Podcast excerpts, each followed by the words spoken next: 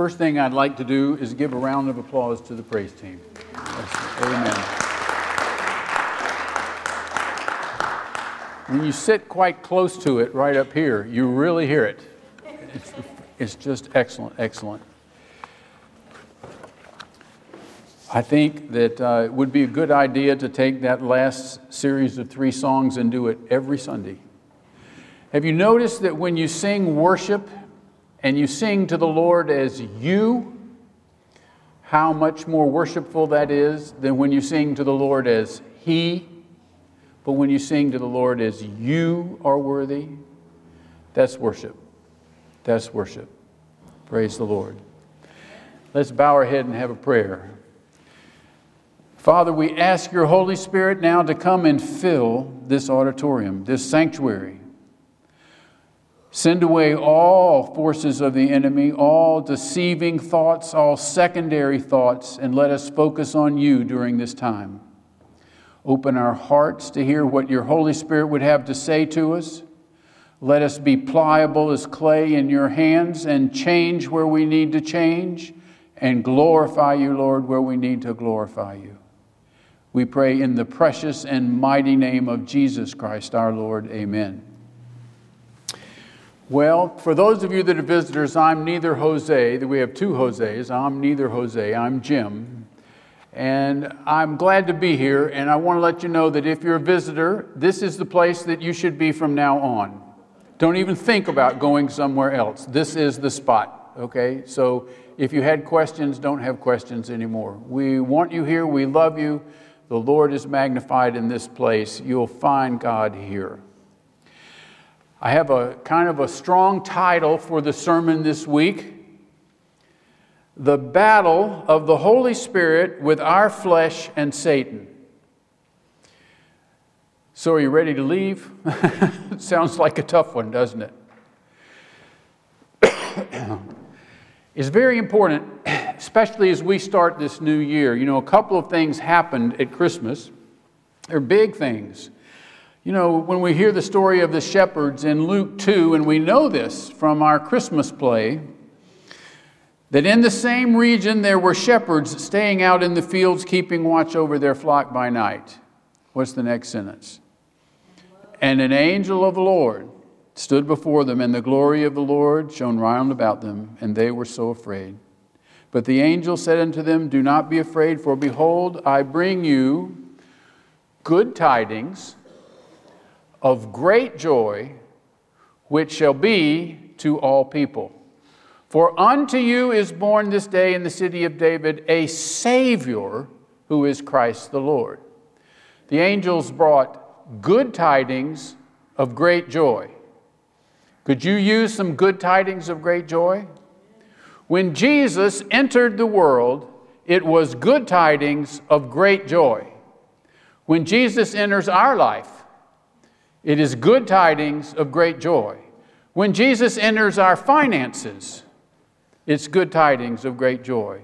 When Jesus enters our marriages, it's good tidings of great joy. Everywhere that Jesus comes, it's good tidings of great joy.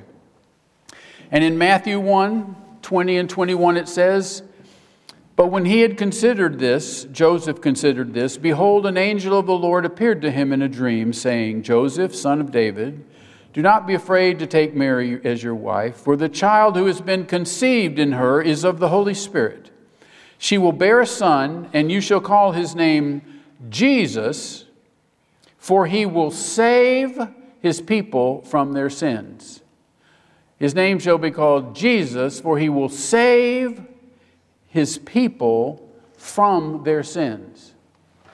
So Jesus came, great tidings of great joy, and he came to save us from our sins, and we needed saving from our sins.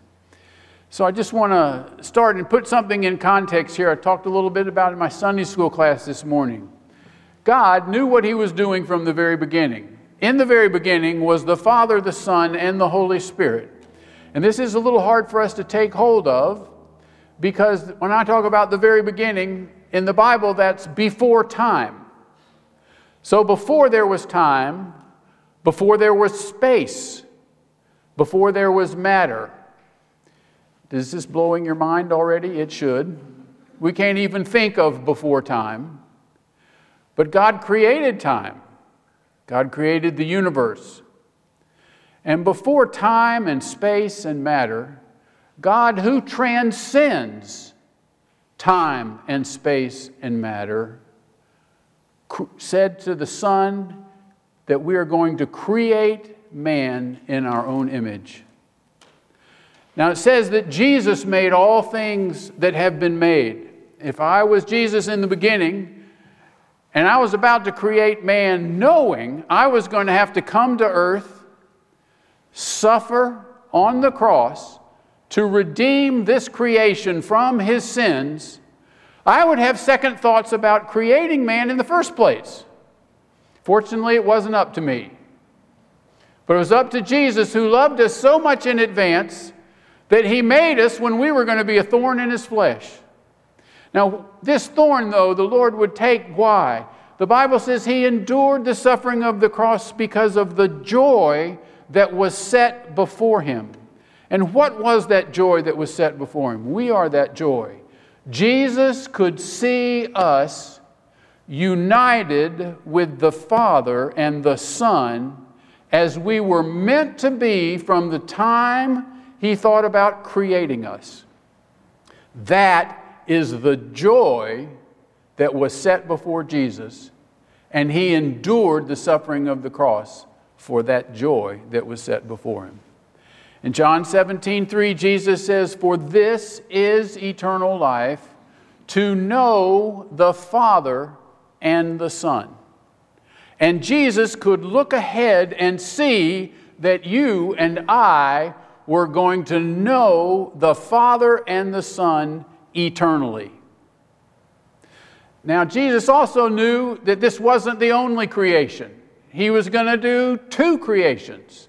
And it's very important to know that there are two creations because there's some problems with this first creation, and God knew that, and He said that this, there would be.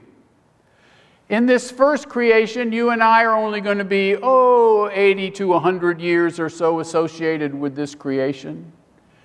And then we will enter an eternal creation. So if I was to make a line that kind of started from here and went all the way back to Frank in the back there, and I said, well, how long is the first creation compared to the second creation? Well, the first creation would be about the width of a hair and the eternal second creation of God would go on forever. Now, from God's perspective, He can see eternity, He can see the eternal creation. And He said, in the first creation, we would be made so that we could be redeemed to be in His family, to be united with Him. And that's our purpose. That's our long term purpose. It says in the scripture, We are not of the Jerusalem which is below, but we are of the Jerusalem which is above, which is our home. This isn't our home. We are pilgrims here. We are pilgrims progressing. But our home is eternal with the Father. And the Father can see that. We don't see that very well, but the Father sees that. And so he sees there's this little short time that you're in the first creation and then there's eternity with the Father. So, in this time, we are to be redeemed, we are to be set free from our sins, to know Jesus, to be lights to this world. But this isn't our home. Our home is yet to come. Now, Jesus could see all that. Now, a lot of times we don't think about that. Sometimes people say, well, how could there be a God if there's pain and suffering? How could God allow pain and suffering? God allows pain and suffering for a short time, only a short time. In eternity, there is no pain or suffering. It says in Revelation 20 there are no tears, there's no crying, there's no pain, there's no remorse, there's no grieving, there's no sadness. Eternally. So it's a short time. Now, many of you know my dad, and he was a doctor around here for a long time. I had to go in one time to get a shot because I was sick. Now, my mom knew when we went into that office that that nurse, Ms. Yarborough, was going to give me a shot. She walked me right in there. They pulled down my pants and laid a shot right into my right rear end. I looked up at my mom like she had betrayed me in life. She had marched me in there, and this woman stabbed me with a needle. How could that possibly be anything but horrible? It was a real problem for me for about 10 minutes, then I forgot all about it. Do you see? All of our existence here is 10 minutes. God only permits pain and suffering for a time. And then He comes to us always during our pain or suffering. And notice that when Jesus came in the world, he suffered temptation and he suffered the troubles and the difficulties of this world exactly the way that we do. So the Bible says we have a high priest who is empathetic with us because he suffered just like we suffer. He walked just like we walked. He smashed his hand with a hammer just like we smash our hand with a hammer. He stubbed his toe on rocks just like we stubbed his toe and his toenails bled just like our toenails bleed. He knows exactly what we are, he knows that we are made of flesh. He suffered, he understands suffering, and he made us mortal.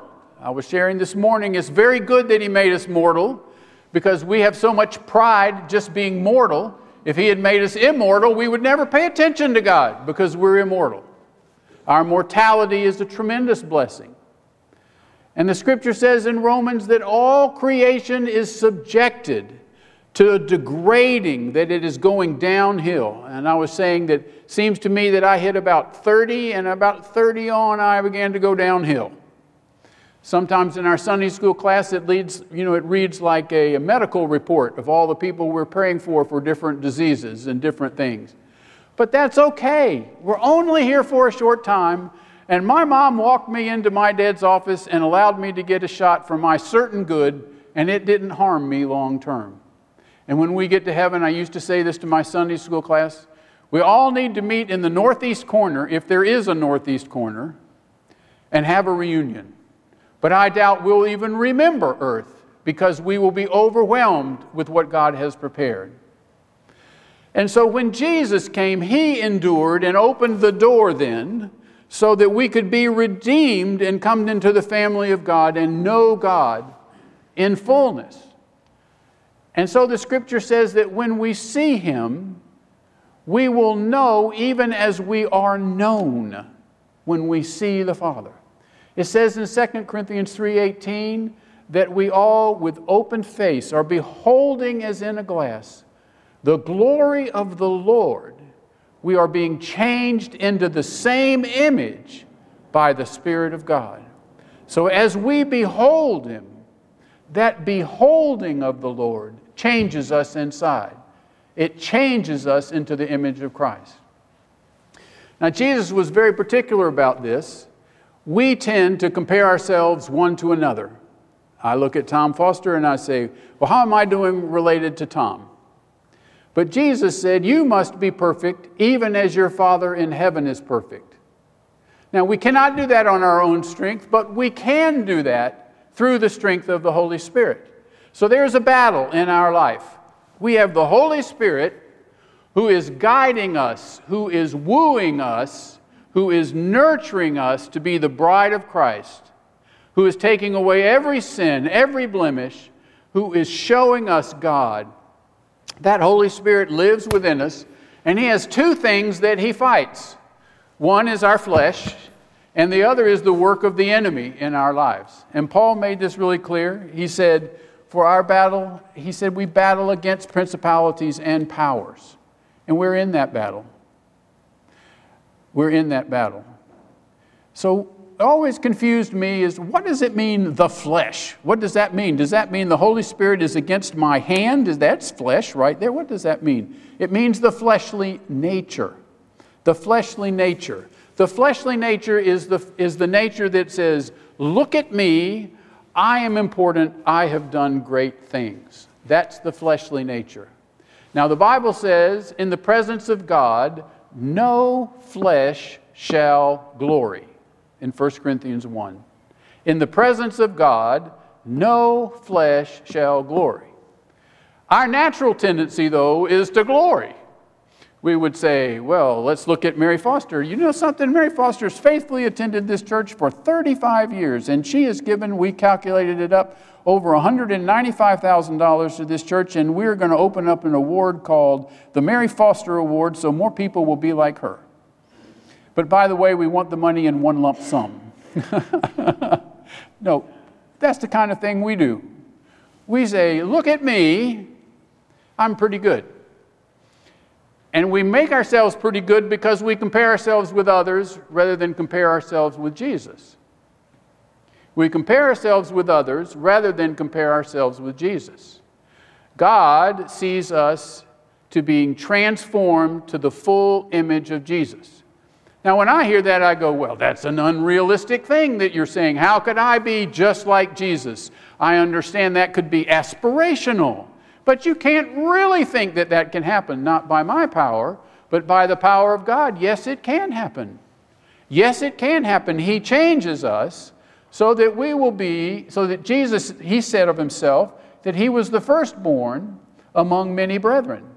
That we are not going to be separated from God, but be considered like the brothers and sisters of Christ, made into the same image. Now, this is cool because Jesus, when he died, he came back, and he came back, he had a really neat body, number one. You know, uh, we talked about this again in Sunday school today that when, the, when Jesus came back, his spirit was resurrected, but he appeared to the disciples in a body that was indistinguishable from a human body. Thomas came up and touched the holes where the spikes had been driven in his hand. He touched where he had been pierced in his side.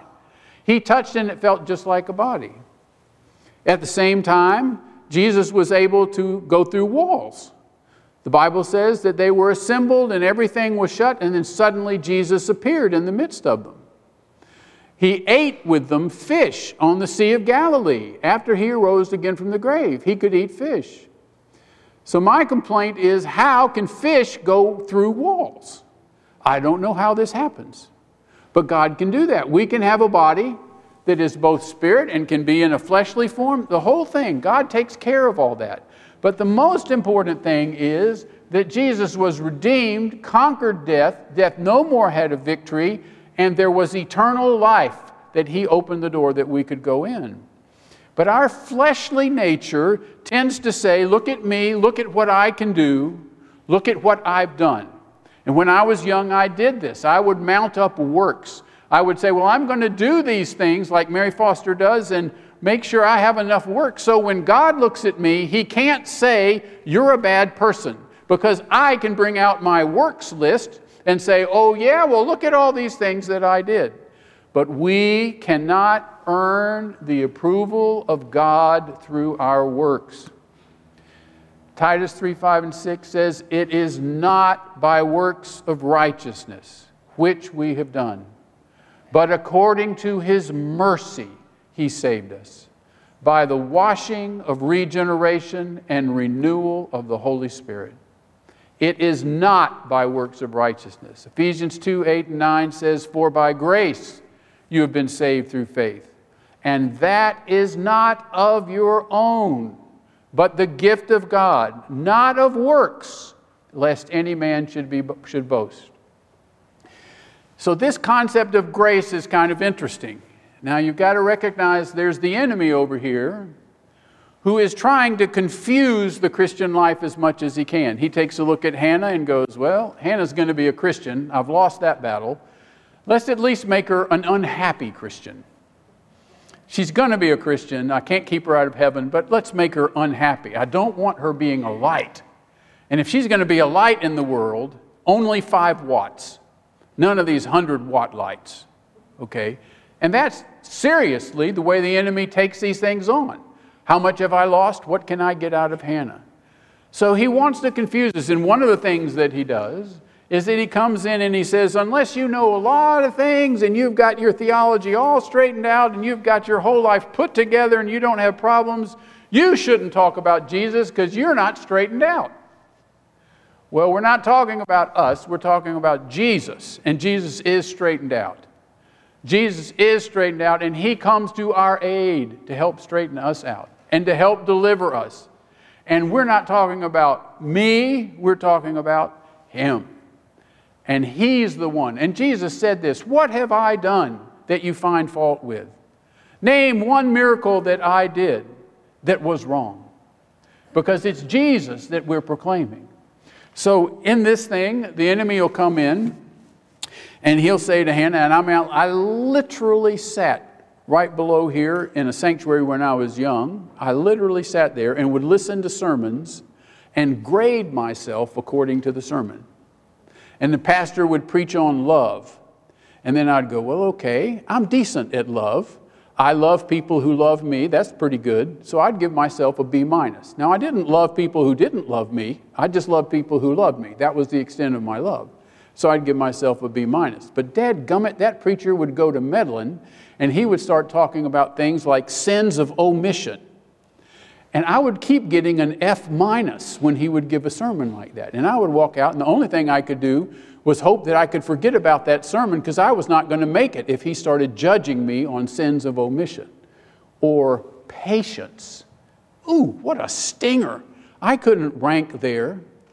And I felt terrible. I never told anybody about this, but I just knew I didn't make it. And if God came, I was going to have to get some sort of bonus curve to make it through. And it bothered me. But God doesn't work that way. He knows there is no good thing that dwells within us. He knows that the heart of man is desperately evil. And He knows we need to be redeemed, and He redeems us. And that Holy Spirit will come and change us. In my life, one of the biggest things that happened, I was 16 years old, and the Holy Spirit was all over me, even though I didn't know what was going on then. And I hurt inside. I hurt where my heart was. I hurt. It was like a pain and an emptiness, and it was a hurt. And I couldn't get rid of it. And I would try to listen to comedy. To listen, I used to listen to the Smothers Brothers, which was a comedy team way back in the day. And I would try to listen to things to get rid of it, but God was so loving, He made it hurt worse. He made it hurt worse. And what the enemy had done to me was to come in and say, Well, if you give your whole self to the Lord, the Lord has control on your life and where you're going and what you're going to do and what your money is spent on. And he would tell me that over and over with this example. The strong Christians that you know that you see in your life are the missionaries. And if you give your whole life to Christ, He is going to send you to Borneo where they have open latrines and giant mosquitoes. And that's what the enemy would tell me. And my feelings about open latrines are repugnant. And giant mosquitoes, I hate giant mosquitoes, I hate mosquitoes in general. And he would tell me that for years, at least a couple of years. You can't fall into this thing of giving your whole life to God. God's going to send you to Borneo like He does those other missionaries, and that's going to be your life. And I said, Well, I don't want open latrines, and so I'm not going to do that. But He made me hurt so much that I had to give Him my life anyway. It was such a wonderful thing, and I may go to Borneo yet. I sure hope they've got the latrines fixed up, but I may go yet. I don't know, because the Lord does have where we go. But the Holy Spirit is wooing us. The Holy Spirit is wooing us. If you read the story of Isaac and Rebekah, the Holy Spirit is Eleazar. He goes out and finds Rebekah for the son. And we are Rebekah. The Holy Spirit woos us to Jesus, and He works that in our lives. Now, the one thing that I think sometimes people get confused about, they say, is all I need is just a little more grace. If I could just get a little more grace to get through today, and grace to get to tomorrow, and grace to be something. Well, in one sense, that's right. But Jesus is so wonderful that the Bible says all the promises of God are in Christ Jesus in Ephesians 1 3 all the promises of God are in Christ Jesus. And in 1 Corinthians 1:20, It says, For all the promises of God find their yes in Him. That is why we utter our amen to God to His glory. All the promises of God are in Christ Jesus. All the promises of God find their yes in Christ. And that is true of grace. Grace is not a separate concept over here, and then Jesus is over here. That's not the way it is. Grace is in Jesus.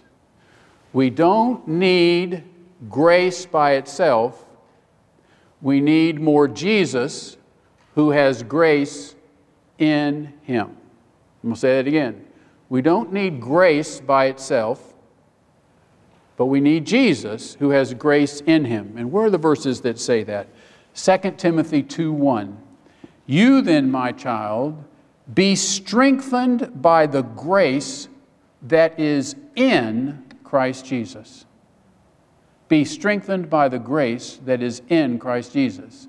When you say you need grace, you need Jesus, because in Jesus is grace. All the promises of God are in Jesus. 1 Corinthians 1 4. I give thanks to my God always for you because of the grace of God that was given you in Christ Jesus. 2 Timothy 1 8 and 9. Not because of our works, but because of his own purpose and grace, which he gave us in Christ Jesus before the ages began. The Lord Himself, the person, contains grace. We do not go after theological concepts in order to obtain relief and peace in our lives. The Bible says in Galatians 5 22 and 23 that it is the fruit of the Holy Spirit that is love and joy and peace and patience and kindness and goodness and gentleness and meekness and self control. That is the fruit of the Holy Spirit. It's not something that we go after and say, Boy, I really need peace. If God would just give me peace, peace is in Christ, peace is in the Holy Spirit. It's not separate where we go after these things. And the enemy will run us around in circles. Well, you just haven't been a good enough Christian to understand how to apprehend peace when you need it. And that's why you have anxiety. No, that's not it at all. Jesus is our peace. And Jesus actually said that. He said, The peace I give you is not the peace of this world, but it's the peace that's in me. And in Jesus are all the promises of God. And peace is one of the promises of God.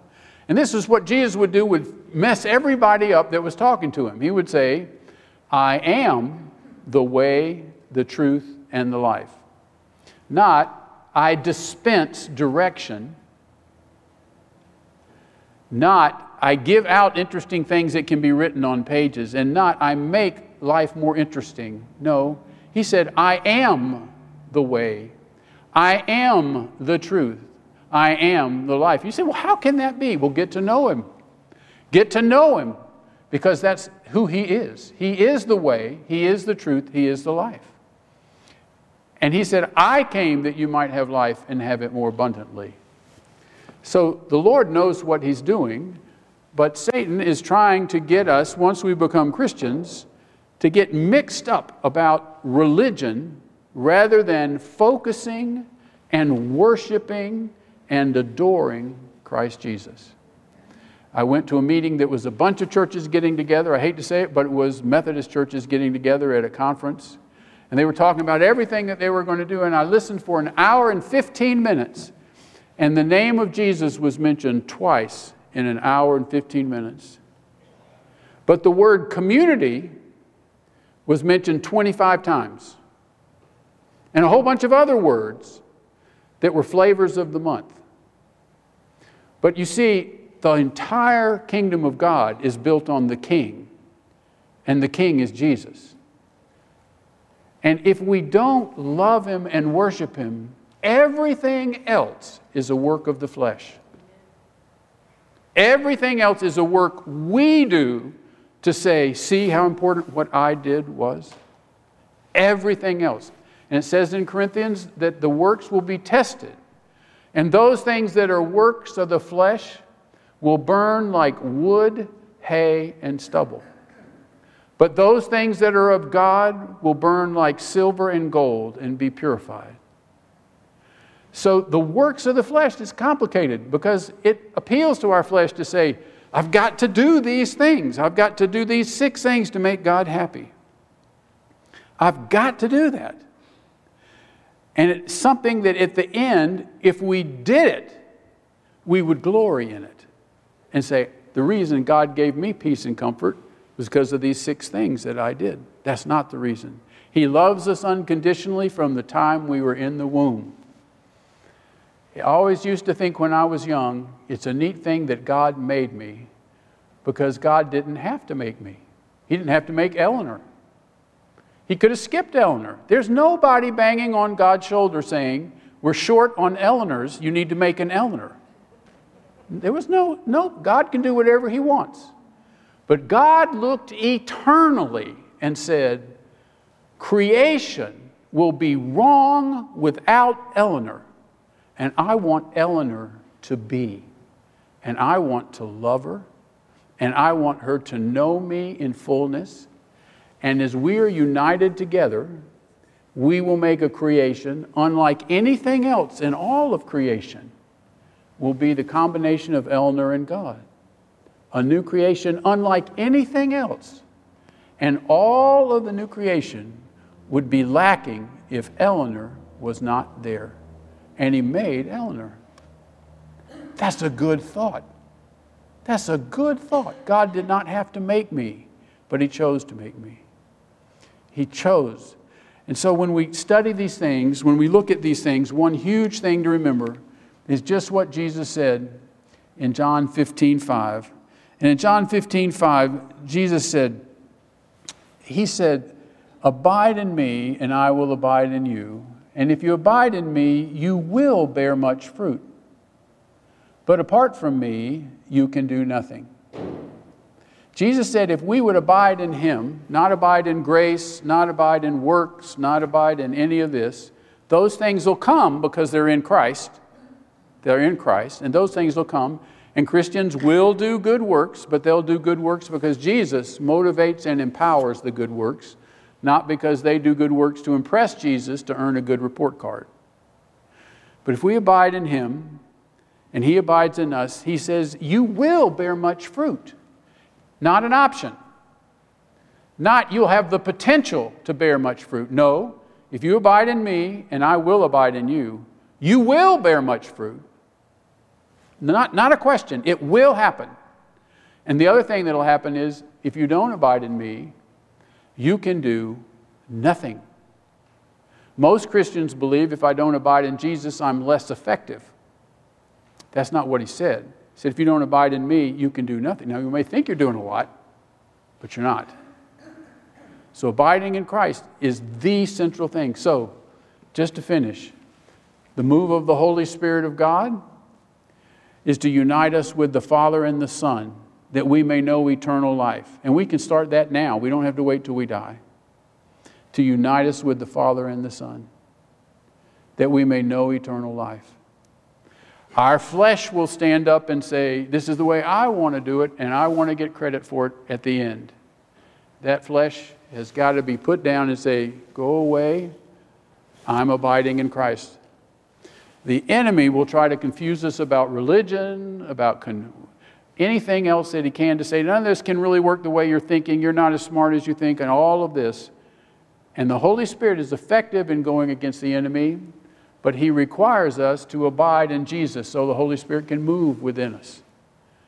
The Holy Spirit won't move uninvited. It says in Revelation 3 Behold, I stand at the door and knock. Jesus stands at the door and knocks. He does not break the door down, he knocks. And he says, He who opens the door, and I can tell you from personal experience, if you just open it a little bit, he'll come on in. He who opens the door, I will come in to him, and I will eat with him, and he with me. And Jesus, that, that chapter, Revelation 3, was written to a church, not to unbelievers. That was written to a church. They were doing church, but leaving Jesus out.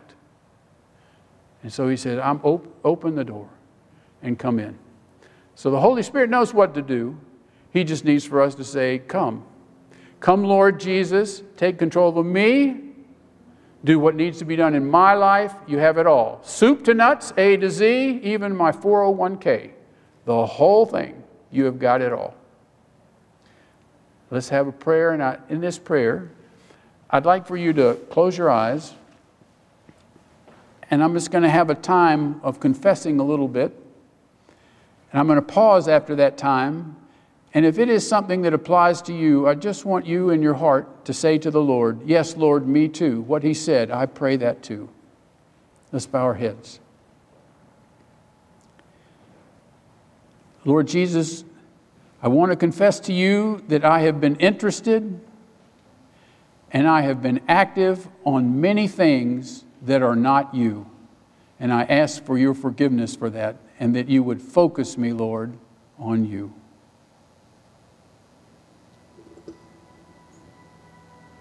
Lord Jesus, I confess that there are things in my life that need to come under you as my king, but I have kept them away. I have not opened the door.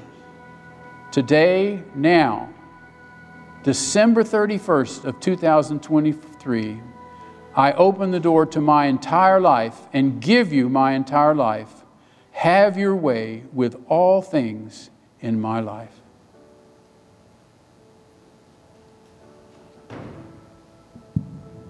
We thank you, Lord Jesus. We ask, Father, that you make these things real to us, that we might be lights in this world that bring glory to you. In Jesus' precious name we pray. Now, the altar is open for people that like to come and pray. And we have people who do the altar ministry that pray with you if you would like someone to pray with you. So we'll have a, a worship song now while people come to the altar.